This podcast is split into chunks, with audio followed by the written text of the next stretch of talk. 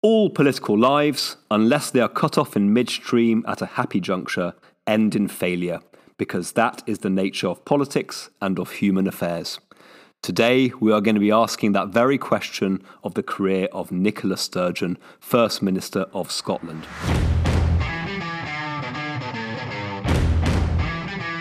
Welcome back to Politics, the podcast that gives you all the tips on recent political developments and general topics relating to the world of politics. The ideal podcast for any students of A level politics or beyond. I'm joined again by our hosts Johnny Langton and James Hey, Welder. let's have it. Come on. And Go I am on, Edwin Castell. Uh, so Edwin Castell, let's go. Uh, not yet, James, but thank you. I, I started with a really controversial politician, um, Enoch Powell, very infamous, controversial, but that's a story for another day. The reason I started that quote, though, is because that quote in his work on Joseph Chamberlain in 1977 is often used. You often hear it said, all political lives end in failure. Uh, It's kind of one of the truisms of, of the world of politics. And I don't know if that always is true and if that really is the case. But we're going to ask this of Nicola Sturgeon, who handed in her resignation the 15th of February 2023 after um, a, a career starting in 2014 as First Minister. So Nicola Sturgeon was the First Minister of Scotland. What is a First Minister? So the First Minister of Scotland is a bit like thinking of them as a Prime Minister of Britain, the UK, but for Scotland. And this is a process that was set up by devolution in 1999. So before that time, all power was held um, by Westminster in London. So all politicians were essentially MPs in the, in the Houses of um, Commons and the Lords, and ministers would be drawn from that. Labour, when they came into power, in 1997 set up this process of devolution where certain regions or countries such as Scotland, um, Wales, Northern Ireland would get much more say over their affairs. So Scottish ministers, they're responsible for things like key policy areas as education, justice, health, aspects of the economy and social justice. Um, and they can also make appointments to certain officers and um, judges in Scotland. So essentially those areas that were controlled previously by Westminster are now controlled by Holyrood, which is the Scottish Parliament, and ministers drawn from that parli- parliament in uh, Scotland. So they have total say, or maybe not total, as we'll come on to, but they have control over those areas, democratically elected from elections that just draw from Scotland. And the First Minister is the most important of those politicians. Um, so Ed, um, how did Nicola Sturgeon get into power? Well, if we go back to the history again of the First Minister, the first three First Ministers that, that they ever had after 1999 were all Labour politicians. And that's because when Labour set up the process of devolution, they thought, well, we control Westminster anyway in, in London, but also we dominate um, politics in Scotland uh, and in Wales and other areas. Um, and historically, Labour had been extremely strong. The SNP, the Scottish National Party, which is the party of Nicola Sturgeon, was a much more minor affair. What happened that was surprising, though, um, and took everyone by surprise, and Labour probably never predicted, was that Alex Salmond, the leader of the SNP, won an election for the SNP um, from 2007. And so they won the, the election first as like a minority government, meaning they don't have quite an overall majority of seats within Holyrood, but enough that, you know, by far the biggest party I could form a government. So Alex Salmond took over, and it, uh, under his leadership, Nicola Sturgeon was seen as his essentially his successor. And it's under the Salmond days that we had the independence referendum of 2014. And that is the context for Nicola Sturgeon taking over. So in 2014, there was an independence referendum granted by the David Cameron's government in Westminster, in London, um, whereby there would be a referendum held in Scotland over the issue about whether Scotland should become an independent country. Now, in that referendum, the Union side, the in other words, stay within the UK side, won. Um, I think it was 45 voted in favour of independence and 55 in, um, in in favour of staying within the Union.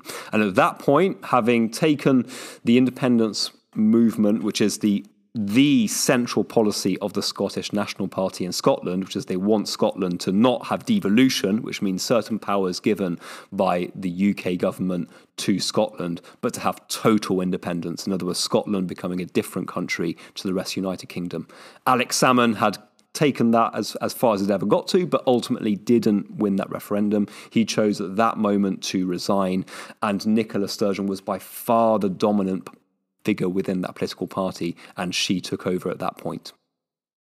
Okay, so she takes over in 2014, straight after the failed independence referendum. What's the point of the SNP now? Because surely they are just forever in the doldrums, like the Conservatives like to say constantly. It was a once in a generation vote. So Nicola Sturgeon turns up on Monday morning, first day on the job. Uh, what do you do? How successful was she? She was extremely successful electorally. And that's something that maybe we'll come on to um, in, in a bit. But essentially, there's a difference between um, Scots voting uh, um, for independence uh, and voting for SNP on that basis, but also voting against what was a Conservative dominated government in, in London. And the Conservatives were not popular in Scotland um, since the days of, Thatcher, really. Although that did change a little bit under Nicola Sturgeon. Okay, so the, the, the Conservatives were beginning again to increase their popularity, but many, many people in Scotland would vote against that essentially. And the SNP was seen as the natural party, or became under Nicola Sturgeon, the natural party of government in Scotland and really dominated. And the statistics are eh, eh, very impressive. In 2015, so this is for the Westminster election, so the, the MPs in Scotland, so it's nothing to do with Holyrood and, and devolution, just as part of the United Kingdom.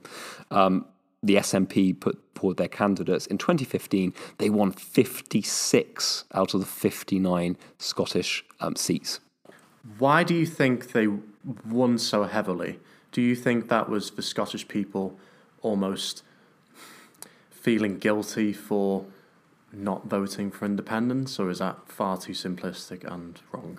On that point, I would say, in, in some ways, what, what the SNP really have going for them is that the percentage of the Scottish electorate who feel very passionately about independence, you know, and that could hover between, I mean, it's normally around 40 odd percent of, of the of the um, the population, that is the natural party for them to, to vote. Yeah, because if that's yeah. a single issue, I want independence, yeah, so I will vote for the SNP. But equally, many voters who maybe are either ambivalent or don't want independence at all but can feel, well, after 2014, that, that was resolved for now. But they do care about um, funding for Scotland and they do want a party that will put Scottish interests first and get as much for Scotland as possible within that devolution context and therefore would give the SNP the vote.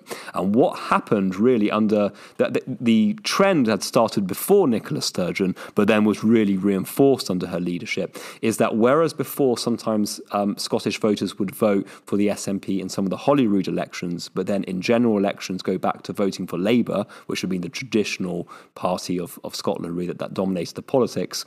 By 2015, that vote that Labour vote collapsed completely, and um, many people in Scotland voted for both the Holyrood elections, the devolved elections, and the UK Parliament elections. So you've got 2015, 56 out of 59 seats.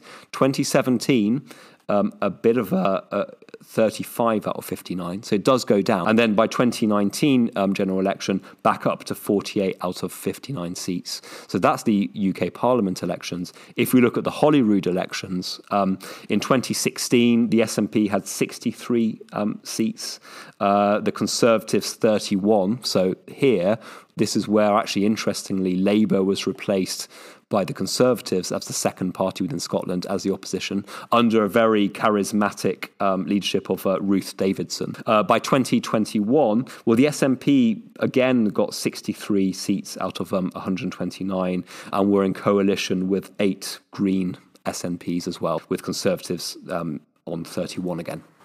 I absolutely agree, Ed. I think it, it was really impressive um, how under Nicola Sturgeon's leadership, um, the SNP became the third biggest party in the UK Parliament. And, you know, every week they're seeing the SNP being able to ask questions at Prime Minister's questions, having like two or three questions, you know, um, about that single issue, really. And I, I, found that very impressive under under, under Nicola Sturgeon. Um, I just wonder, though, Ed, um, you know, in terms of, yeah, she's a great um, election winning leader. I just wonder what her impact has been in terms of the um, the campaign for independence and whether you think it's improved the campaign for independence. Do you think she's taken it taken it further and, and improved it than what it was under Alex Salmond? Well, here we're coming on to really how successful was she? You know, at 52 years of age, she is resigning at, at a moment of our own choosing, and we'll come on to those reasons in a moment as absolutely the head of the dominant party in Scottish politics. She's been First Minister since 2014, and in terms of polling, consistently has support of around 45% of the electorate, which is very sizable. In, in sort of UK parliamentary terms, if you get 45% consistently voting for you, you, you dominate the government and dominate the, the elections. She has like really excellent presentation abilities. And she had the ability, it seems, to seem to voters like she's a typical Scot, you know, a, a, typical person. So her parents, for example, were aspirational working class, who then bought their own council home.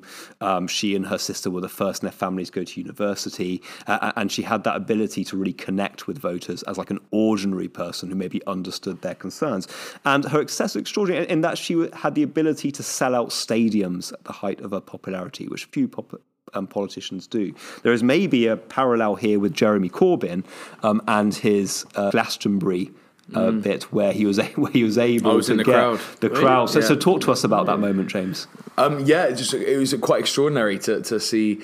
It was on the pyramid stage, the, the, the main uh, the main stage at Glastonbury, and he came on like a rock star. And you know, so many, you know, it was packed out with so many young people, thousands of young people, um, and uh, you know, other acts were playing at this time. You know, other performers were playing at this time, but everyone came to to hear Corbyn. I mean, he did come out with a sheet of paper though to read a speech, which I, I, I didn't particularly like, but uh, you know, I thought he could remember the speech. But um, but overall, it was just incredible to see you know a politician come out there and basically headline Glastonbury.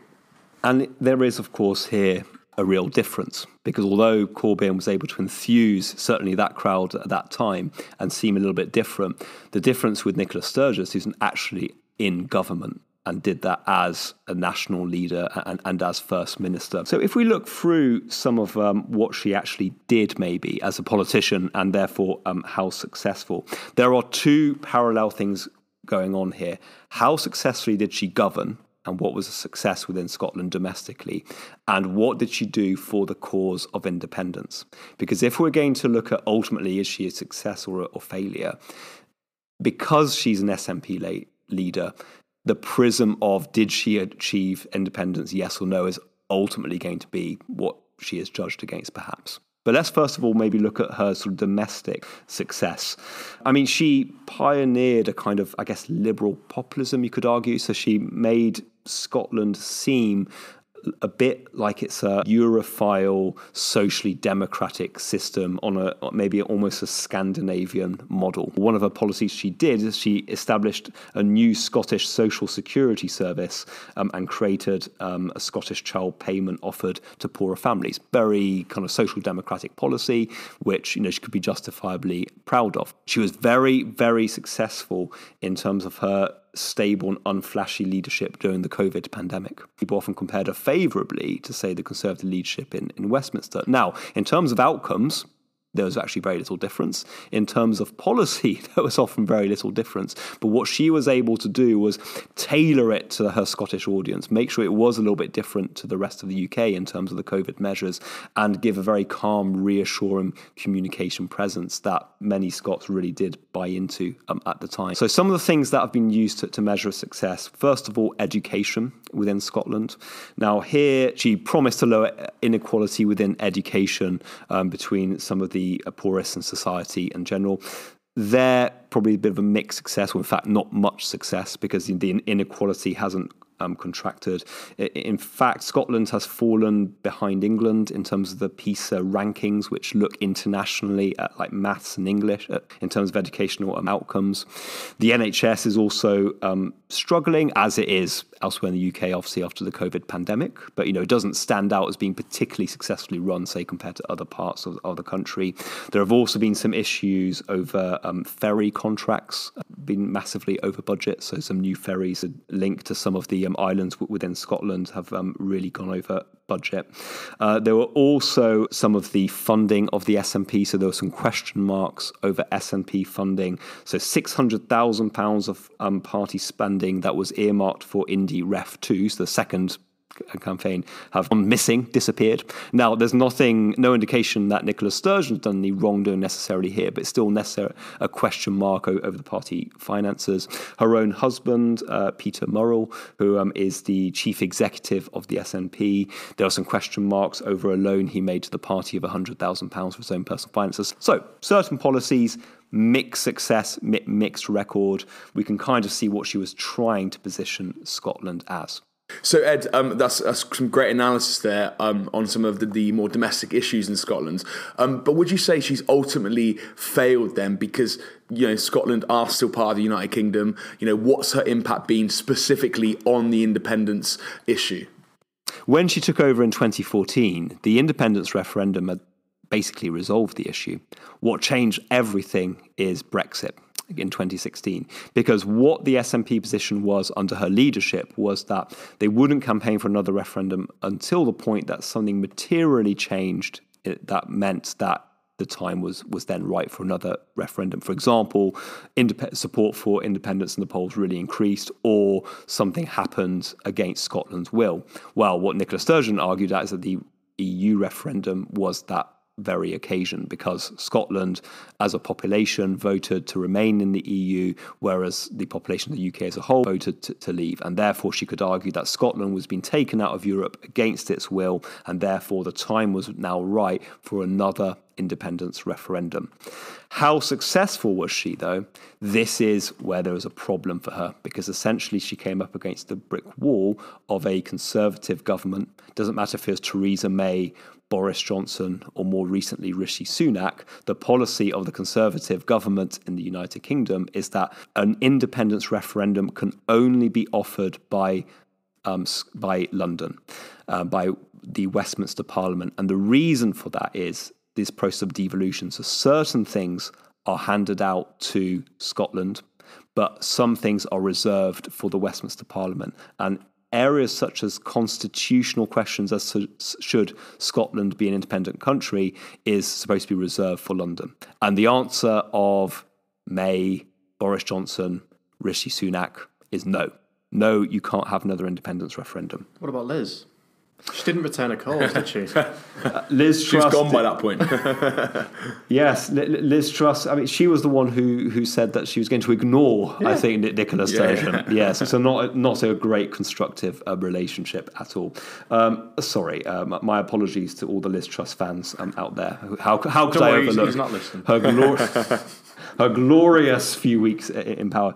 She had to show really, because her primary thing that she wants really as a politician is, is probably independence. And that there are many within the party of the SNP. This is really what they want. So what she first of all tried to do is to say, well, does Holyrood have the power? Does the Scottish government have the power to call a referendum themselves?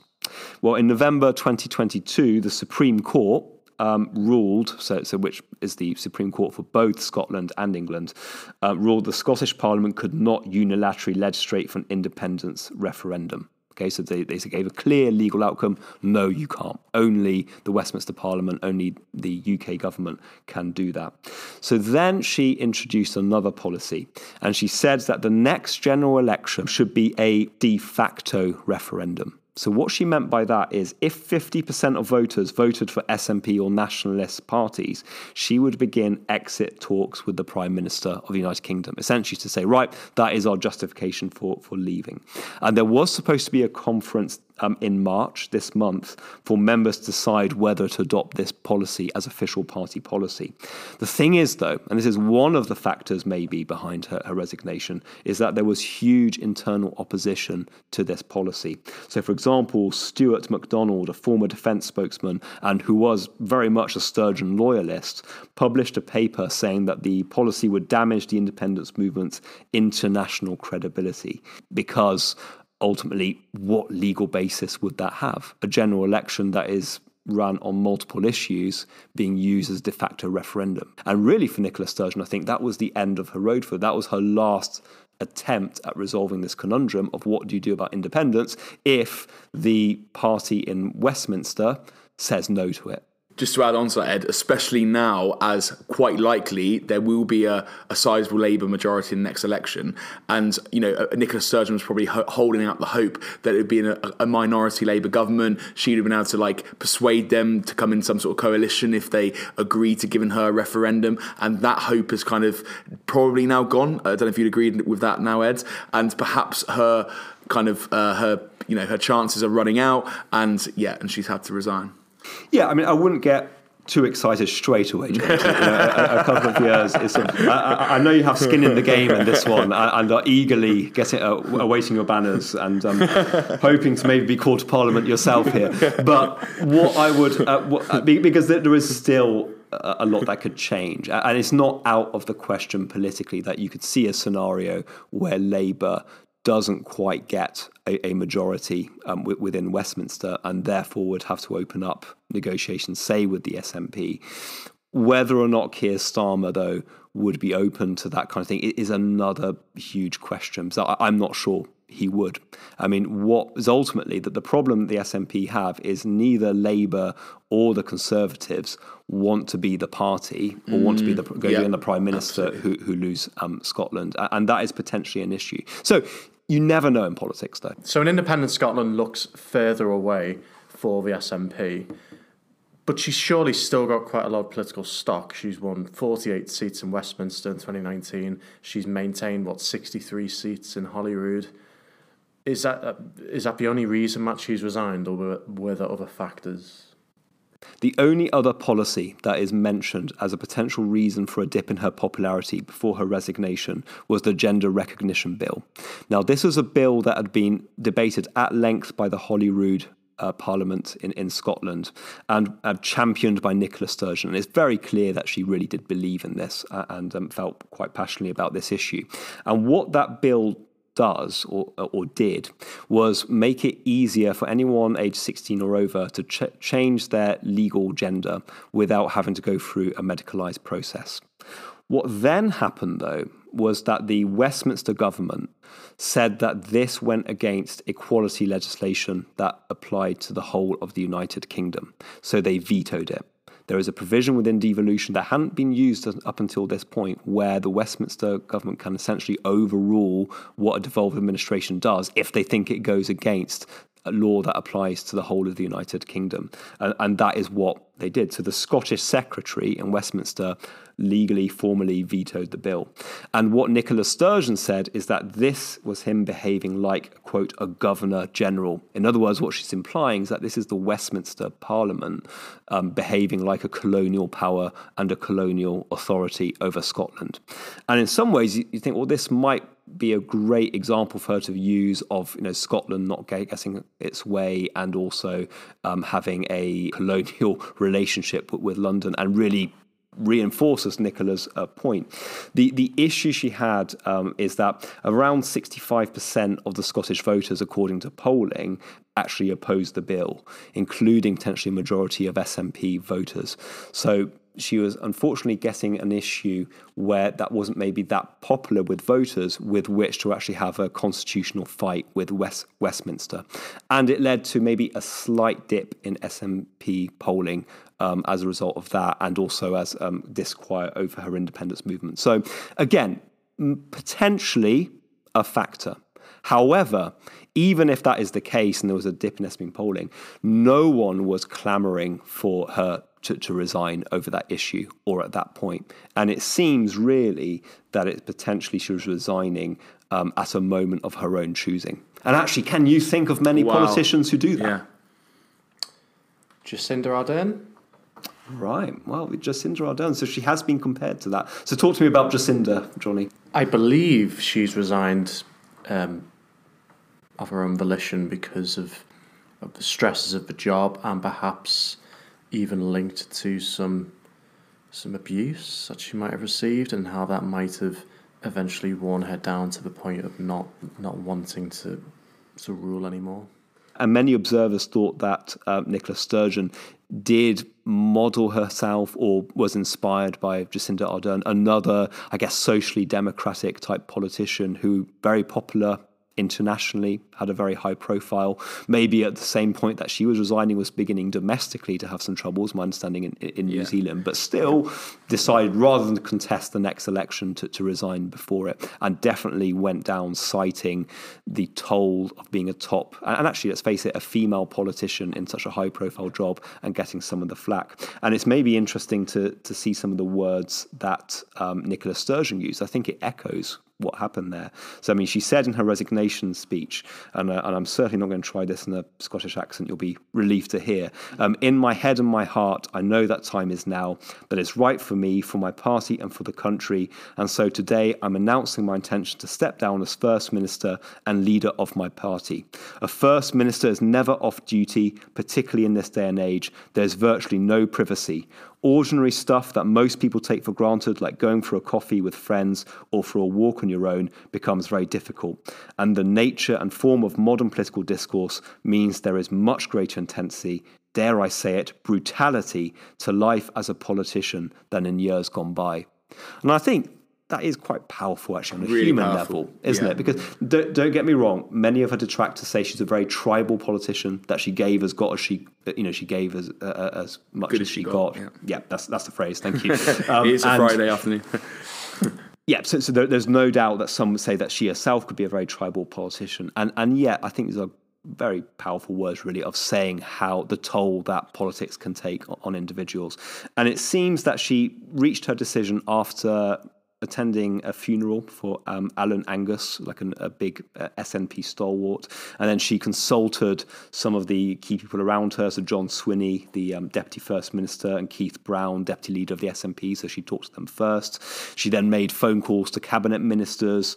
Um, sometimes her aides had to apparently make the calls because she was like breaking down in tears.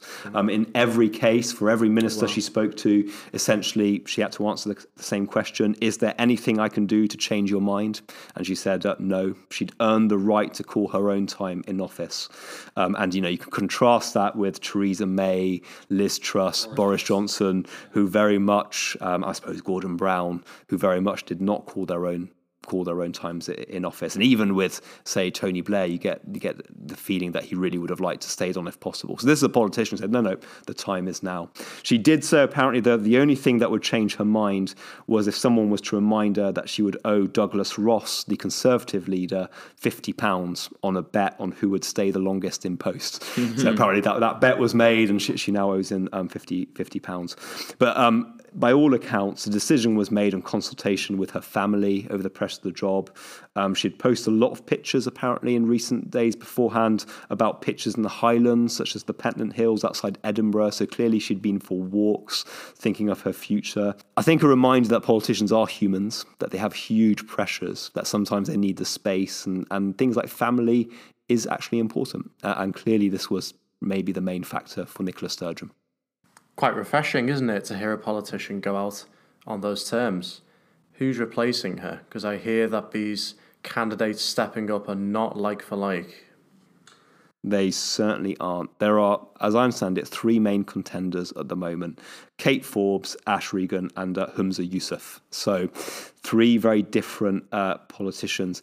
Kate Forbes, she was seen as, in many ways, the front runner, including by Nicola Sturgeon. So, Nicola Sturgeon has been heard as saying that out of all the ministers in Scotland, Kate Forbes is by far the most able. Okay, an impressive politician. You know, she's only 32, so it's relatively young, um, just returning from maternity leave. Um, she had become finance secretary. I mean, she was deputy finance minister, but her finance minister, Derek uh, Mackay, had had to resign with a few hours' notice, and she had to step up to give the 2020 Scottish budget and did a pretty good job of it.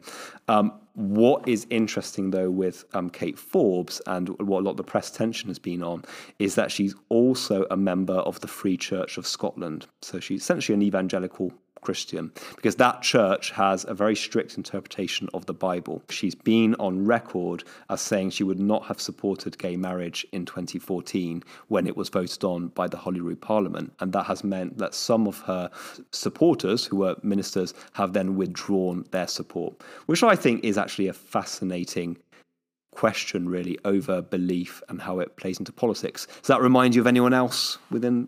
Yeah, oh, I was going to say Tim Farron and the Lib Dems. Yeah, what happened there, James? Didn't uh, Tim Farron wasn't he asked how whether he believes in abortion and gay marriage, but his Christian values? I don't actually think he fully necessarily answered the question. No, no. But the, was, the, issue yeah. was that journalists would just keep asking it, and it became, in other words, an issue that or, or, an area of interest that people wanted to, to know about. Now, what Kate Forbes is saying is don't listen to the Twitter storms, don't listen to people on social media who will be very much saying she can't be a politician. Because her view is that, you know, this is her matter of private conscience. She's not saying at all that she would undo that legislation or not support equality legislation or do any of the sort. It's just that she takes a private moral stance on it. But then there are some who argue that private moral stance of a politician is still important in determining what politicians are, are there to do and the support they would give legislation. And that is exactly what one of her rivals, uh, Humza Yousaf, has, has said, is that under her leadership, the equality legislation would not be safe. And he is another contender. So he's like the transport minister, um, Europe minister, and justice secretary. So very experienced uh, minister, I guess, within there. And he might be seen as a bit of a continuity candidate, um, especially on things like gender recognition bill, where he has said he will go and and fight Westminster o- over that issue.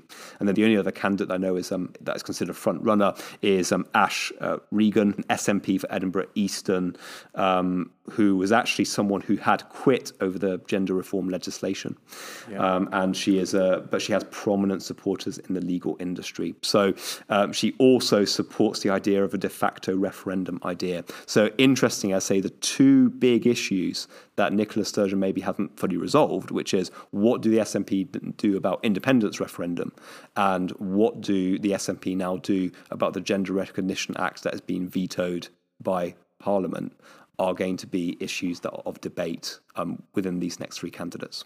Um, yeah, so thanks for that, Ed. And we'll have to uh, keep a, a, keen eye on the um, upcoming elections in Scotland um, and who will replace Nicola Sturgeon. And it'll be fascinating to see the aftermath of that and the impact of a SNP and a Scotland without Nicola Sturgeon. Big shoes to fill. Very big shoes to, to fill. Well, thank you very much. You have been listening to Politips. You can follow us on social media platforms, including Twitter, Facebook, and Instagram on Politics Podcast or at Politics Podcast. I'm going to turn to my our producer, Johnny. Politics Podcast, and that's for Facebook, Instagram, and Twitter. Send us your questions. Thank you very much for listening. This has been a St. Bart's Politics Department production. Hey. Let's get a beer. oh.